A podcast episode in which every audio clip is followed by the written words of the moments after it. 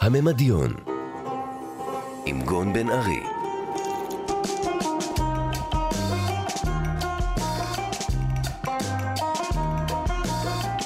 שלום, כאן גון בן ארי, אתם על הממדיון, תרבות מממד אחר מה שנקרא, בכאן תרבות, מדי תוכנית אני משוחח עם אורח או אורחת על הממד שנקרא פעם מיסטי או רוחני בחיים שלהם ושל כולנו.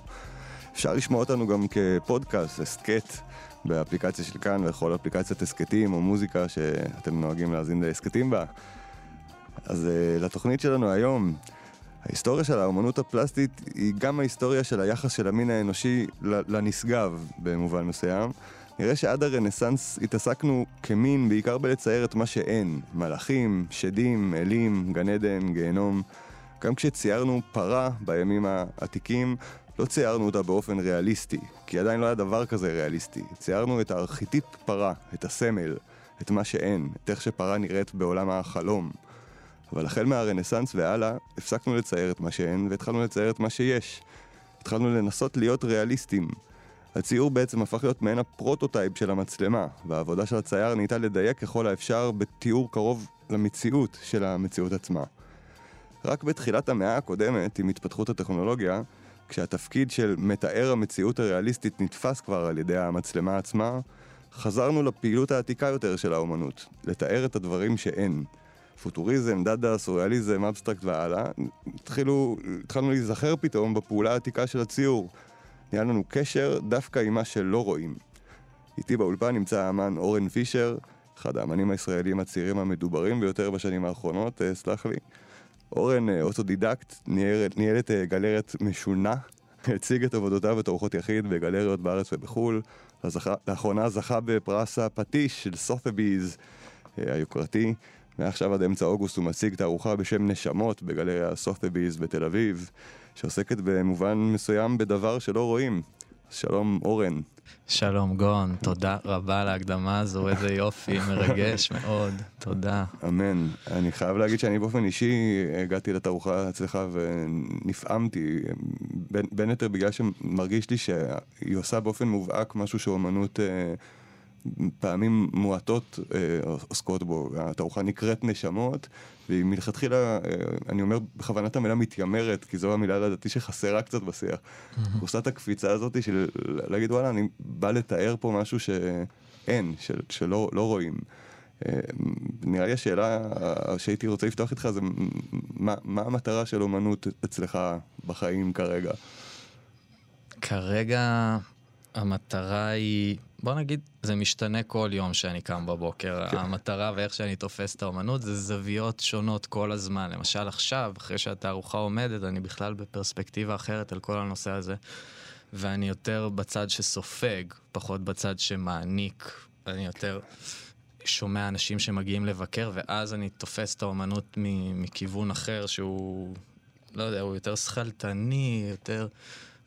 המראה כן. כאילו מכוונת לצד אחר, כי כשבאים אנשים אני לומד מה עשיתי בעצם בתערוכה הזו. כן. כל הזמן אני שומע את התגובות שלהם, ואז אני מבין, אה, אוקיי, זה, זה פשוט... אז כרגע היום ספציפית, איך שאתה תופס אותי, אני יותר שם, זה מה שמעניין אותי, כי אני בעצם מציג את נבחי נשמתי בפני העולם, והוא מגיב אליו כל הזמן. כן. ובעוצמות, ובבכי, וכל אחד לוקח את זה למקום אחר, אז זה עוזר לי המון ללמוד. מה עשית? כן. ובזמן שיצרת, מה, מה, היית, אה, מה היה הדחף שהניע את התערוכה הזו? תראה, התערוכה הזאת באה בהפתעה, אחרי בעצם הפרס, אמרו, אוקיי, יש לך עוד שנה תערוכה, זה היה לפני הקורונה, ואז התחילה הקורונה וכל ה... כן. כל הסיפור הזה, והיא נדחתה כמה פעמים, אז היא לוותה בהרבה כזה קושי וסבל, ותוך כדי עברתי פרידה קשה ומשברים אישיים, וזה באמת היו שנתיים אולי מהקשות והמורכבות בחיים שלי. תוסיף לזה את בלפור ואת כל האמוציות שהוצאתי שם וכעס וזעם, נתתי שם המון, אה, המון, הוצאתי שם המון מעצמי. כן, נכון. וכאילו פיצלתי את המיקוד, אפשר להגיד, בין התערוכה לבלפור לתקופה, ו... אז לשאלתך, בזמן ההכנה, כן. אני חושב שמה שבעיקר עזר לי זה, ש... זה השעות בסטודיו שזה ריפא אותי. כן. פשוט, גם התערוכה עצמה למי שיגיע, זה נורא... היא נורא קרפטית והנדמייד, ורציתי נורא שהטקסטורות יהיו שם נוכחות, והצבעים יהיו חזקים, והבדים יהיו מרופטים, ועם הרבה שכבות וליירים, ושתיכנס, היא תעטוף אותך. גם באיזה חיבוק מסוים, חיבוק מיסטי גבוה, מוזר, שיהיה לך נוח ונעים, אבל גם טיפה תרגיש אי ודאות ושהרגליים... כן, זה כאילו מעין. אה, לצאת מהקומפורט זון בתוך איזשהו קומפורט זון. איך יודעים איך לרפא את עצמך עם אמנות? אתה, אתה אומר כאילו יצרתי כדי לרפא, אבל אני מרגיש שדווקא זה הדבר הכי, הכי קשה לד- לדעת איך לעשות. אתה, יושב בסטודיו, אה, איך אתה יודע לרפא את עצמך? תשמע, גם, אני יכול להגיד לך שהתהליך שאני יוצר, הוא מלווה בהרבה סבל. אני לא נהנה. נגיד, הגיעו אנשים עכשיו לתערוכה ואמרו לי, יואו, זה נראה כאילו כל כך נהנית, ועפת, ואיזה כיף, ומדמיינים את האמן בסטודיו באיזה מוזה אינסופית. אז בשבילי זה היה הרבה פעמים לקום בבוקר ולהיות ממש בקושי ולהגיד כאילו, וואו, fuck, אני בכלל לא בכיוון. והדבר הזה לא נכון. ואז אני חושב שהריפוי מגיע שאתה overcoming it. כן. כאילו שאתה כן. מבין שאוקיי, למרות שעכשיו ממש קשה לי, אני עושה משהו, ובדרך כלל אחרי שתעשה את זה ותלך נגד האינסטינקט קצת, ותעבוד דווקא שאין לך מוזה וביום חלש שלך, אז, אז מגיעות התובנות וההשראות הגדולות והרגעים המעטים האלה, בוא נגיד בשנתיים האלה היו לי כמה. עשרה רגעים של וואו עם עצמי בסטודיו, כן, וכל השאר כן, זה פשוט כן. סיזיפי. ו...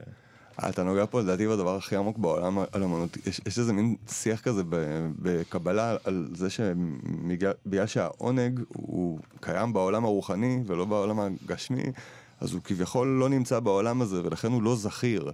אז כשאתה בא ליצור אומנות, אז, אז בדרך כלל אתה מגיע אליה בלי הידיעה של איך מרגיש אותו רגע וואו שאתה מתאר עכשיו, כי כאילו אי אפשר לזכור את זה, כשאתה מקבל מכה אתה יכול לזכור את זה, יש צלקת, יש פצע, אבל כשקורה משהו טוב, שיש רגע וואו אין לזה שום צלקת וזה כאילו נעלם מהעולם, וחייב כמובן דרך כנראה סוג של אמונה לשכנע את עצמך ש...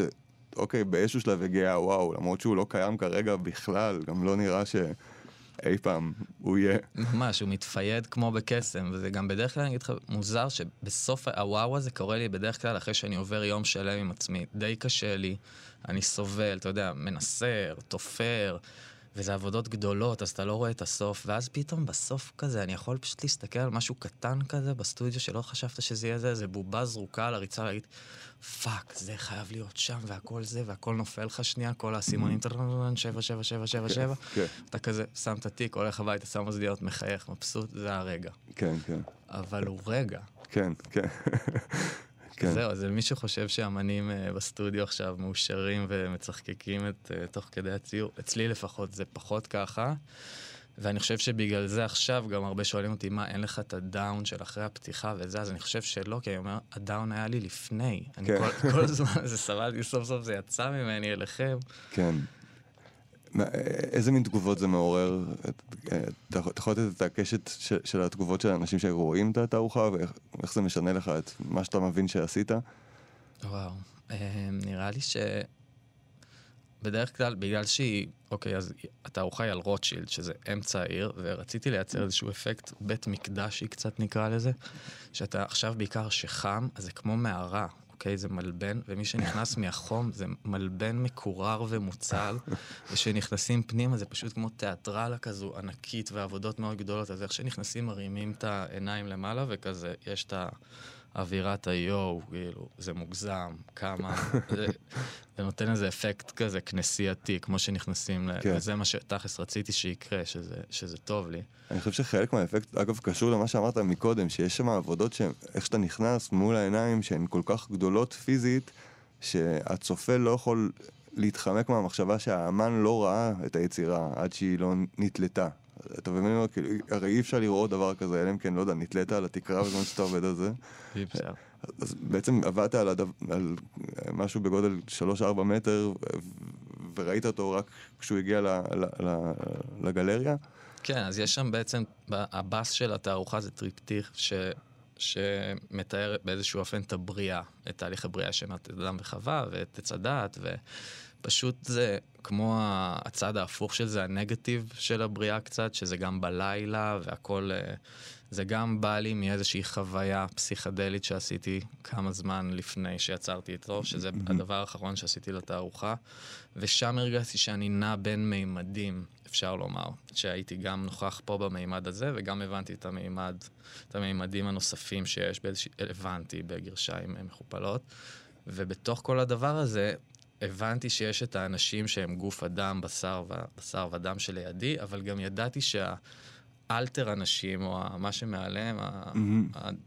המגה אנשים, כאילו הדמות שלהם ברוח, גם הייתה שם והסתובבה, וזה בעצם הנשמות, שנראה לי, אוקיי? כן, או כן. הנפשות, כן, כן. או מה שיוצא מהגוף. אז יכולתי ממש לראות את זה באופן פיזי, כי נראה לי אני ויזואלית רגיש, אז יכולתי לראות את הנשמות האלה באיזושהי צורה, שיוצאות מהגוף של האנשים. כן. וכל החוויה הזאת של הנשמות האלו בתוך המימדים, ובעיקר שהייתה שם אווירה נורא של קדושה בתהליך הפסיכדלי הזה שעברתי, ושל רגע שכולם ישבו וזה הרגיש לי כמו שאנחנו כהנים בירושלים העתיקה, ויש שם סוחר בדים ושמנים, עזבו, הייתי במקומות אימא'לה. ארכיטיפים, כן, סמלים. כן. סמלים, ארכיטיפים, ו...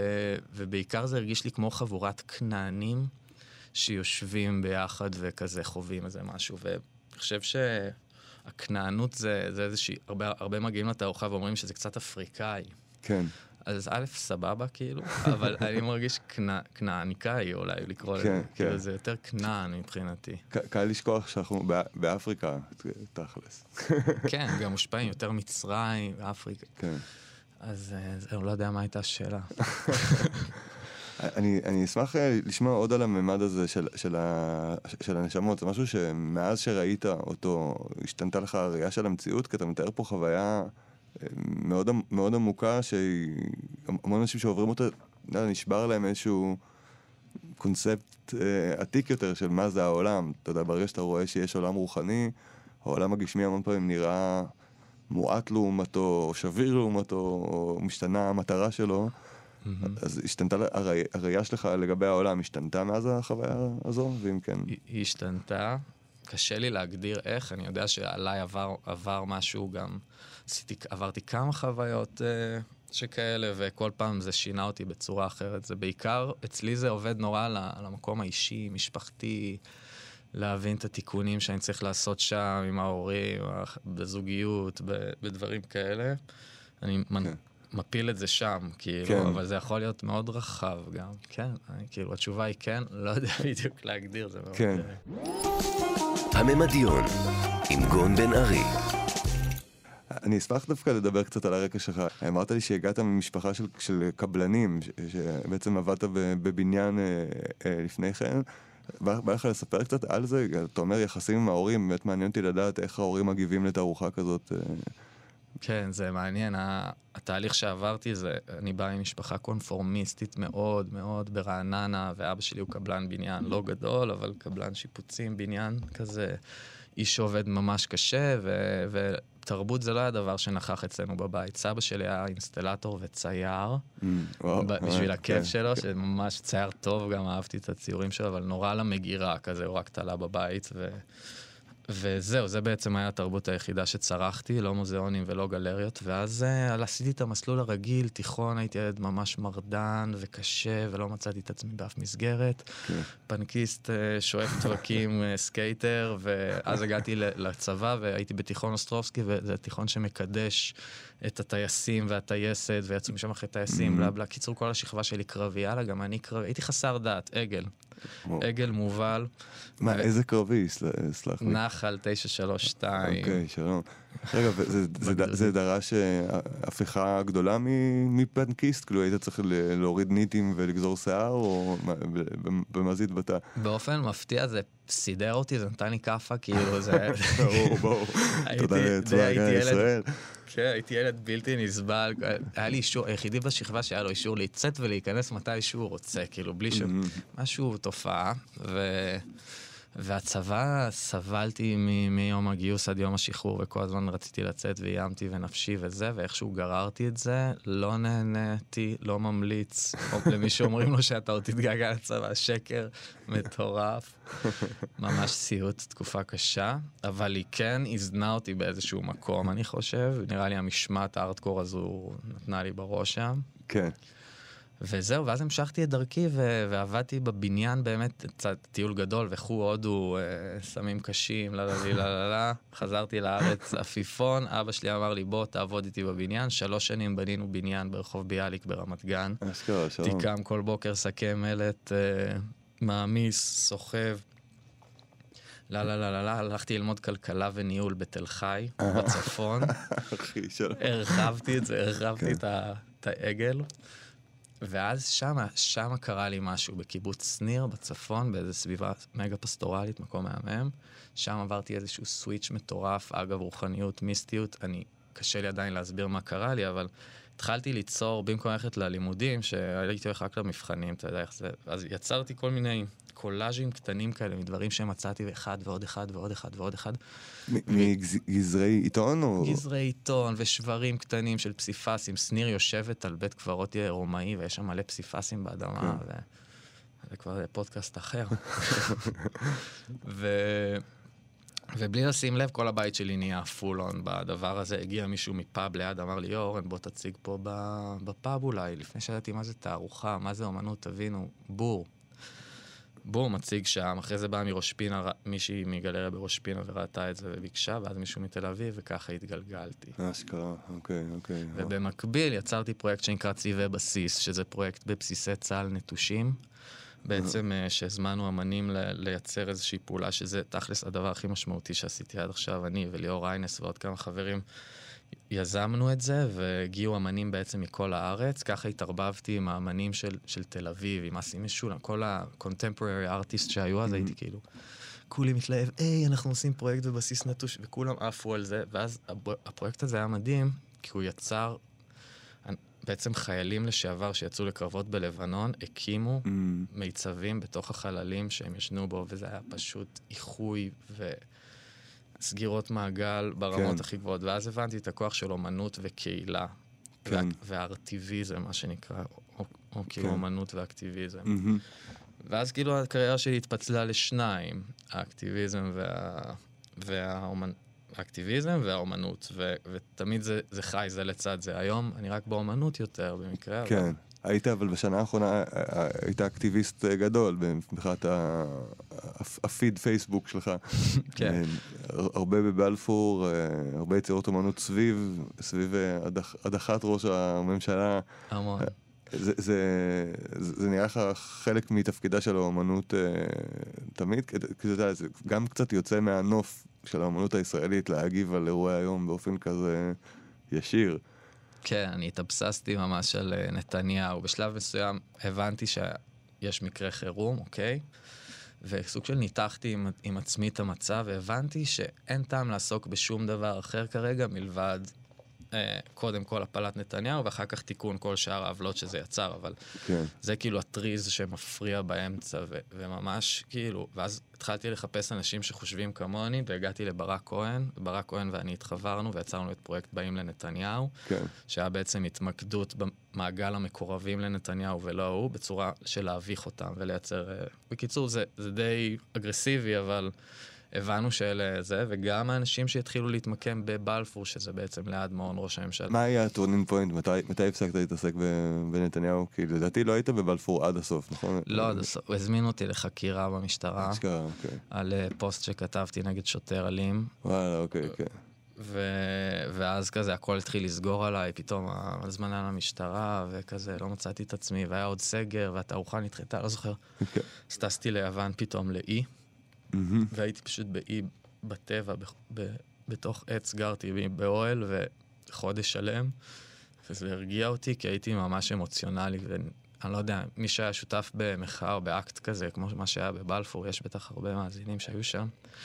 אז זה כאילו, כן. תקשיב, המקום הזה, זה גם היה כמו מדורת השבט של המדינה אני, לתקופה. יצא לי להיות כמה פעמים, ואני חייב, מצד אחד היה משהו מאוד מאוד חיובי בזה, ברמת הזה שעוברים לידך בני אדם עם אה, רוצה תפוח, רוצה, היה פתאום קהיל, קהילה.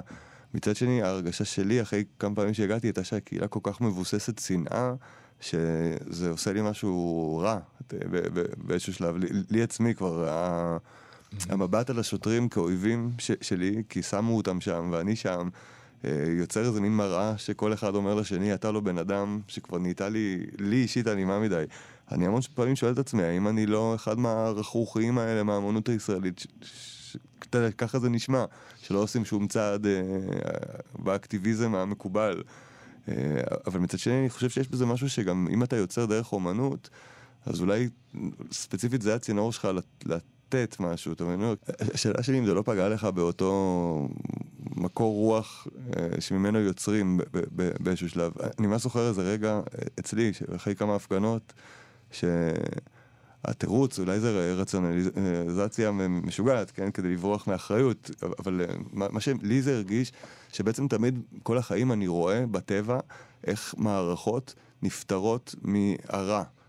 הרע הורג את עצמו. אתה מבין, אם, אם, אם איזשהו פריט בטבע גרגרני מדי ויאכל יותר מדי, הוא לאט לאט יהיה לו קשה, לז... אתה מבין, כן. מה שרע מדי אה, לאט לאט הולך ונכחד. אז המון פעמים כשאני רואה חדשות או מסתכל על המקרה של ביבי, מה שאני הרגשתי זה, הנה, הוא, הוא, זה, זה נופל, כל מה שרע יוצא החוצה.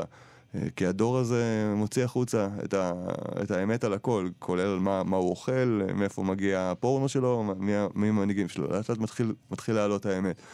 אז אני אומר כאילו, או שאני עכשיו שם את העיניים שלי על אותו תהליך שבו הרע הורג את עצמו, או שאני מנסה לבנות טוב בצד השני. כי, כי עוד שנייה כל המוסדות של הרע, אמן, אה, יתמעט ערכם, אז חייב שיהיה משהו טוב בינתיים קיים. זאת כאילו ככה אני הרגשתי שאני יוצא מזה, אבל מאז אני שואל את עצמי הרבה פעמים, האם, האם זה מפחדנות מסוימת, או אני חושב תמתות. שזה פשוט מתחלק. כן. לך יש את האנשים, גם, אגב, נגיד, פגשתי את דפני אליף אתמול, אז היא נורא פעילה בקטע של, תוך כדי המחאה, היא כל הזמן אמרה לי, אבל לא, תסתכל על דברים כמו העוני, והיא בכלל הייתה מנותבת לדברים אחרים, ואתה גם כבר התחלת להסתכל, וזה גם, בדרך כלל האמנים הם החלוצים כבר של מה שאחרי, כבר רואים סוג של, או מרגישים את הנפילה הקרבה שלו, ושכבר הלך הרוח השתנה לכזה, mm, אוקיי, הוא עומד ליפול, ייקח מה שייקח, אבל הוא בסוף. הבנת את זה. אני פשוט אמרתי, לא, לא, אני רוצה עכשיו כאילו מהר שזה יקרה. כן, כן, כן, לא. אה, האצתי את זה ורציתי כאילו, אוקיי, יאללה, די, זה באמת נהיה מוגזם, והיה לי ממש קשה לחיות פה פיזית עם האנרגיה הזאת שהייתה כל עוד הוא פה. עכשיו אני באמת מרגיש קצת הקלה, לא יודע, טיפה, טיפונת. הממדיון, עם גון בן ארי. מקודם אה, הזכרת כמה דברים שהייתי רוצה להתעכב עליהם. קודם כל, השנים של העבודה שלך עם, עם אבא שלך, אה, היה שם מתוך זה אה, איזשהו עיסוק ברוח או בקהילה? אתה מבין מה אני אומר? כאילו, העבודה בקבלנות, יש בה משהו שלדעתי דוחף אותך להכיר את האדם שמסביבך באופן שהרבה מאוד אמנים תל אביבים לא זוכים, לא. יש קשר בין העבודה הקבלנית למה שאתה עושה היום? גם פיזית יש קשר, אני למשל עובד עם קרשים ועם דברים שיש בבניין, כן, תכלס, הרבה מסמרים. ועם הרבה מסמרים, ויש את החיבור הזה של החומר כן. ש, שגדלתי לתוכו. עכשיו, שתבין, אני לא הנדימן ברמות, אבל פשוט כאילו נוח לי בסביבה הזו של, של בנייה וקונסטרוקטיביות כן. אה, מלוכלכת כזו. כן. יש לי איזה פטיש לזה, ולמבנים נטושים ולדברים, וגם לנדלן מעניין אותי בקטע מוזר. אני כן. כאילו מסתכל פתאום על מודעות, זול פה, מה זה, כאילו, לא, לא שיש כסף להשקיע, אבל יאללה, בוא נבין. ו... ולגבי האם זה, תשמע, זה, זה העבודה הכי מקרקעת שיש, ואני חושב שכל דבר שאתה, כאילו, לא יודע, עובד אדמה, עובד עם מערבב מלט, אה, שותל, כן. עגבניות, כל העבודות האלה שהן נורא basic, והן פשוט הכי גבוהות שיש בסוף, כי אתה מסיים את היום עייף, שותה את הכוס מים ואוכל סנדוויץ', ואתה כל כך מרוצה ושמח, ואתה כאילו במקום נורא גבוה, כן. עם עצמך של סיפוק ו- ופשטות. שזה משהו שהם מחפשים את זה כל הזמן, אתה ואני חיים חיים מגה מורכבים, אבל כזה, וואלה, לשבת במרפסת, אה, לראות שקיעה ופשוט ליהנות אחרי יום עבודה מפרך, זה, זה ביג. זה, זה ענק, זה ענק. אני, אני פשוט מרגיש שזו עמדה מאוד בודדה בתוך עולם האומנות הישראלי לדבר ככה. אתה, אולי זה הולך ונהיה טיפה יותר נפוץ, אבל ההרגשה שלי, אתה בן 37 עכשיו, אה, אני אולי קצת מזדהה זה, עם, עם זה מתוך עצמי, שאני בן 36 ו, ורק עכשיו uh, מתחיל להבין מי אני כאמן מספיק כדי לדבר את זה החוצה. כן, אה, דברים שמתביישים בהם קצת, בתקופה של פעם, נגיד, התביישתי להגיד מאיפה באתי ומאיפה, ו- ומה עשיתי, זה, והיום אני רואה את זה ככוח, וגם בעיקר להעביר את המסר הזה, כאילו של להיות אאוטסיידר ולבוא מבחוץ, ו- וזה, זה דווקא מתנות, זה נותן לך עוד ראייה, ואתה לא, לא במסלול העגלים הרגיל, אתה... כן. אתה, אתה, אתה מרגיש לפעמים אה, איזושהי זרות מעולם האומנות הישראלי שקצת אולי ממאן לחיות, אתה יודע, יותר יוצר מחי. הרבה, הרבה, הרבה מוזיקאים או סופרים ישראלים, באמת רוב מה שהם עשו בחיים שלהם זה היצירה או לימודי יצירה או סביב האקדמיה על זה. ומרגיש לי הרבה פעמים שבגלל זה האומנות משוכפלת פה באופן אה, משוגע, כי אנשים עוברים את אותו מסלול ביחד, ומעטים מהם נכנסים לתוך השאפל של הקיום, כאילו שנייה. כן, זהו, יש את ה... יש... יש את המסלול הגנרי של לימודי בצלאל נגיד, ואז השכבה הזו עולה ביחד, והמרצה הוא עוצר, ואז יש להם את התערוכה שלהם, והוא מזמין את הסטודנטים שהוא הכי... כאילו, יש, יש איזשהו עולם שמתקיים. אתה מאמין ש... בלימודי אומנות? אני אגיד לך במה אני מאמין, בלימודי אומנות תיאורטית. אני חושב שמי שנמצא בשדה צריך באופן שכלתני ואינטלקטואלי להבין את המרחב שהוא נמצא בו. בעיניי לימודי אומנות צריכים להיראות אחרת, זה צריך יותר להסביר אוקיי, איך זה עובד גלריות, ש... איך שולחים מייל לגלריסט שרוצים להציג. אנשים לא יודעים, כי זה עולם עם כל כך הרבה שטחים אפורים, כן. וכל כך לא ברור, ו... ואנשים נורא מתבלבלים ולא יודעים. אני פשוט באתי ב vibe של החוצב בסלע, אתה פשוט תעשה את מה שנראה לך, ובמקום לדפוק על דלתות של גלריות, פתחתי גלריה.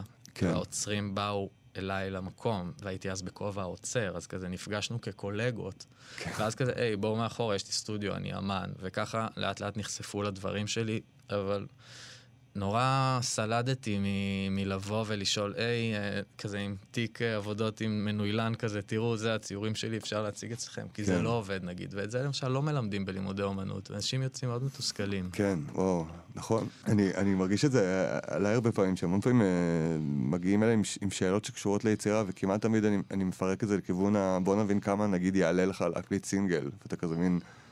אתה עובד איתו, אתה עובד איתו, וזה המיקס, וכאילו זה יוצא איזה 3,000 שקל, אז אתה יכול להרוויח את הכסף הזה באיזה חודש וחצי.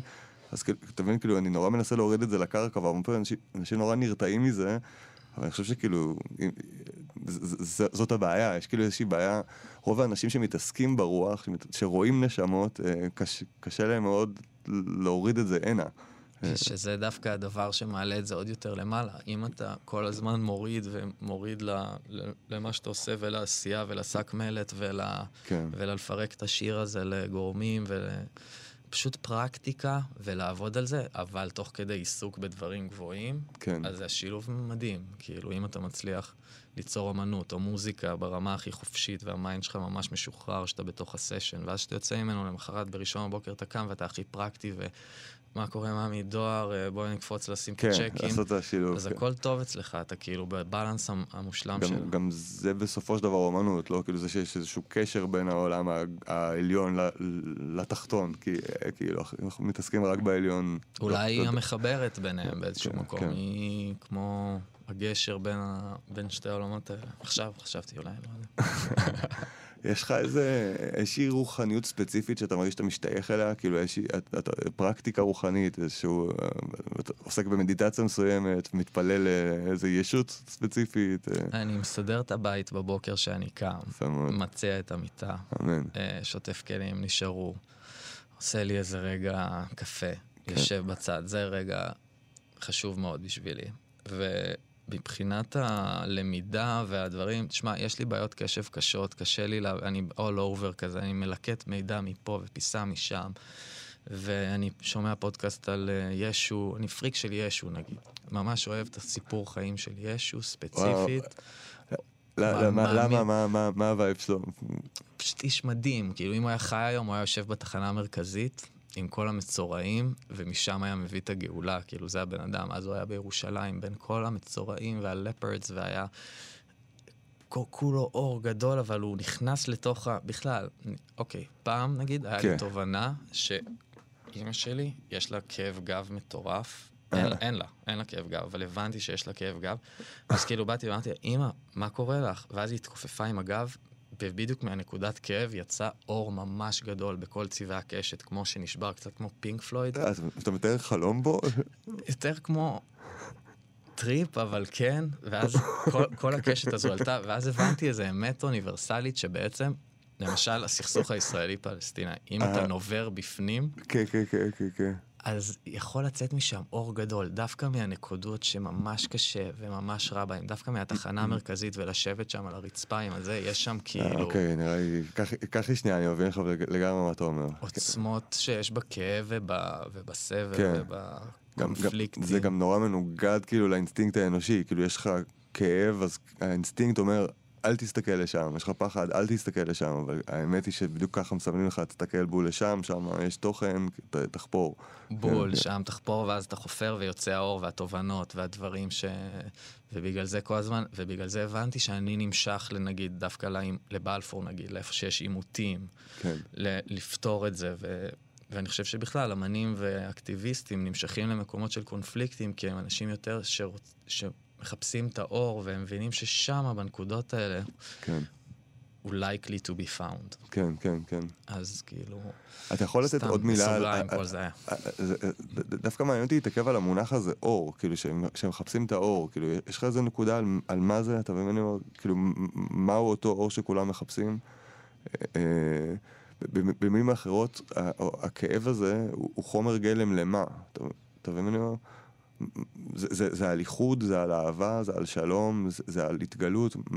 מה, מה, התקווה של המין האנושי שכאילו אנחנו מחפשים, שאנחנו... אני חושב שכל ל- אחד במהלך החיים שלו חווה הרבה רגעים של אור, אפילו כמעט כל יום כל אחד חווה, וזה פשוט בעוצמות שונות, וב... ואתה צריך לעבוד, דמיין שיש, אוקיי, להבה קבועה, וכל הזמן אתה צריך ללכת מסביב, נגיד זה מדורה קטנה, אז אתה צריך לעשות נפנף מפה, ולעשות את הגחלים מפה, ופתאום אתה יכול להגיע לנקודה בחיים, גון בן ארי והלהקה, והכל מצליח, וכל המדינה מדברת, ואז הלהבה, מה זה מדורה? ואז זה יכול לכבות פתאום, ואז יכול להיות רק אבל תמיד האור הוא כאילו דבר שמשתנה בהתאם למקום שאתה נמצא בו, או, או כמה שאתה מחובר לעצמך יותר, ויודע מי אתה, ולא מתבייש במי שאתה, ובמה שעשית, או ב... כן, כמה שאתה יותר אמיתי, ככה יש יותר מזה. בסדר, אור זה סתם מילה, כאילו עם גרשיים, הייתי יכול לקרוא לזה בלור, וזה פשוט הדבר כן. הזה שאתה גורם לך להרגיש יותר עם העולם, יותר חלק Mhm. מ... או כן, כן. נראה לי. יש לך איזה טכניקה על איך, אה, איך עושים את זה וכמה צעדים פשוטים ששואלים הגולשים? אז נגיד, למשל, בתערוכה שעבדתי עליה, אז הרגשתי ככה הרבה פעמים, שיצרתי ונכנסתי לאיזשהו מצב של פשוט הייתי שם ודפקתי מסמרים בסטודיו ושמתי מוזיקה ו- והייתי באיזה רגע שלא חשבתי על הרבה דברים והייתי... הכל היה יחסית פשוט, גם לא ממש נהניתי, אבל גם לא ממש סבלתי, ופשוט כזה רגע של אור נעים בחיים, נקרא לזה. אין לי, כל אחד, נראה לי ש, שכל אחד יודע מה עושה לו טוב, כן. כן. בין אם זה ללכת לים, לרוץ, לעשות אה, יוגה. זה, זה מביא נקודות אור קטנות בחיים, ואם רוצים לחזק אותו, אז עושים עוד מזה, או דברים דומים לזה, או דברים חופפים. ומשחקים עם האור.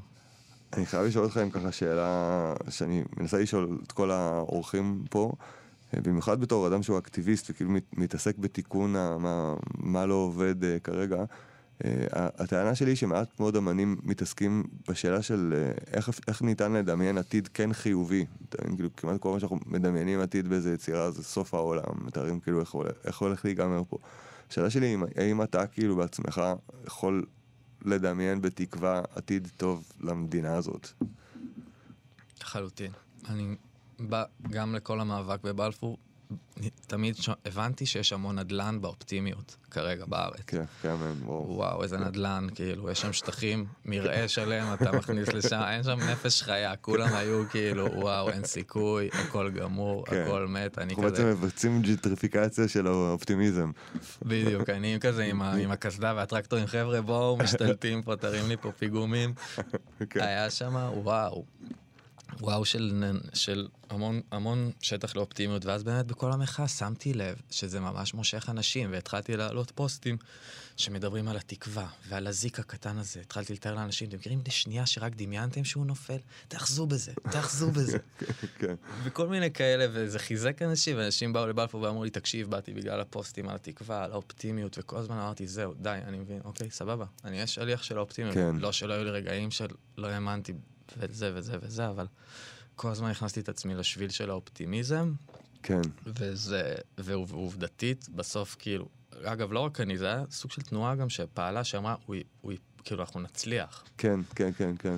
זה, זה באמת יש בזה משהו פוסט היפי, כאילו אף אחד לא אמר את המשפט אה, מחשבה בוראת מציאות בתוך המחאה, אבל כל המחאה התנהלה ככה. ממש. כן. זה עבד מעולה. ו- וזה... יש באמת צמא מאוד מפתיע לתקווה, לדע- לדעתי גם, שאני מגלה פתאום בתרבות, מאנשים סביבי. אני חושב שתקווה, נגיד דברים, אוקיי, חדשים, תקווה, כנות, כן, פתיחות, להביע כאב, אה, אה, אלה דברים שעכשיו מתחילים, אה, מתחילים לבנות שם באזורים כן. האלה. בעצם מטה מונופול של הציניות.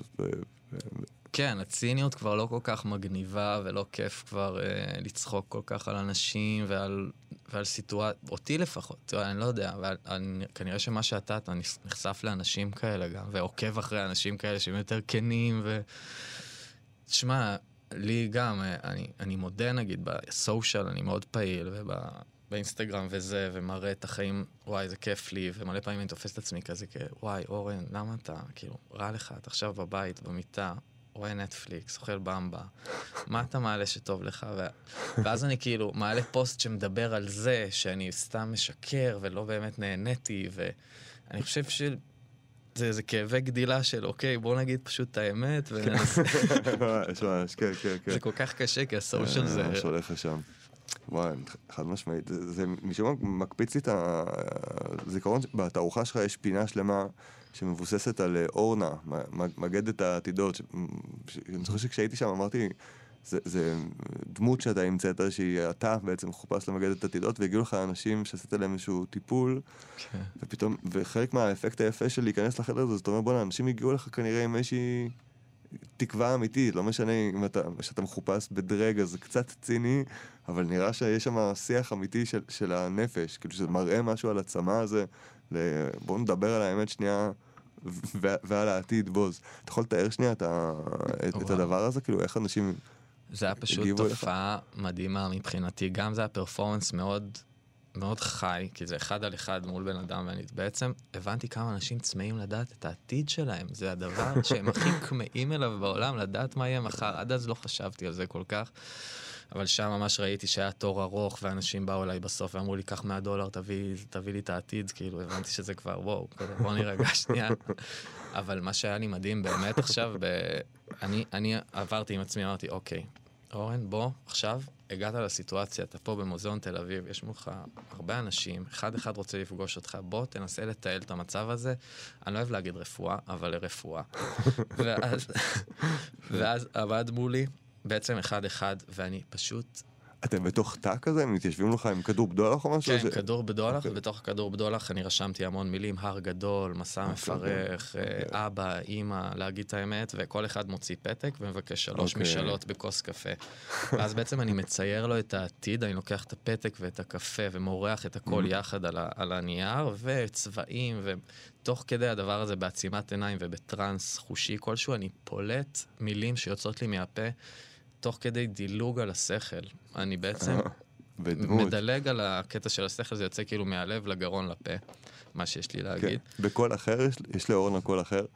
יש בה, יש לה איזה אנרגיה, כן, יש, אני מניח שהכל קצת אחר. כן. זה- אה, זה ג- גם כל הזמן זה פלל, פלל, אורנה פה, פלל, בואו אליי. פלל, לא יודע איזו מילה שהיא יצאה. פלל, בלי הפסקה, בטראנס, פלל, פלל. כל שנייה. אין פסיקים, יש פלל. ואז, ובעצם, תוך כדי הציור, או שהידיים שלי מלאות צבע ואני מורח את זה על הנייר, באמת ניסיתי לפתוח צינור למעלה ולהבין מה אני צריך להגיד לבן אדם הזה. אז למשל הייתה מישהי שהרגשתי שהיא בוגדת בבעלה. הרגשתי שיש לה משהו להגיד לבעלה, ויצא לה פתק להגיד את האמת. ואמרתי לה, תגידי לו הכל, את חייבת להגיד לו, תוציאי את זה, תוציאי, תוציאי, זה הזוח, זה... כל מיני כאלה. כן. ואז התחילה לבכות, ואז היא אמרה לי, תשמע, זה זה, נה נה נה, וכאילו היו לי כל מיני, כל מיני. קטעים כאלה שממש הרגשתי שיש לי כוחות, ואז הבנתי שנראה לי שלכל אחד כמעט, או להרבה אנשים, אם הם רוצים, אפשר לפתוח צינור ו... ולתת עזרה לבן אדם אחר. כאילו, אם אתה מספיק אה, מאמין בזה, או אם אתה מספיק פתוח לזה, אז זה סוג של להתחבר לעוד מימד שקיים, ולתת את מה שצריך משם. אוקיי, אוקיי. אמן, אמן, אמן. אה, אז אה, תודה רבה לך, אורן, היה ממש כיף. תודה, גורן. תענוג לאללה. תודה שאתה אה, עושה את זה, ועל כל העשייה שלך היא מבורכת ותורמת, תודה. זה אנחנו נערוך החוצה. עד כאן הממדיון להפעם, אני גון בן ארי, תודה לאורן, אפשר לשמוע אותנו כל יום חמישי ב-10 בלילה, בכאן תרבות וכהסכת, מתי שבא לכם. תודה, תודה, שלום על יס, ישראל. אמן, תודה.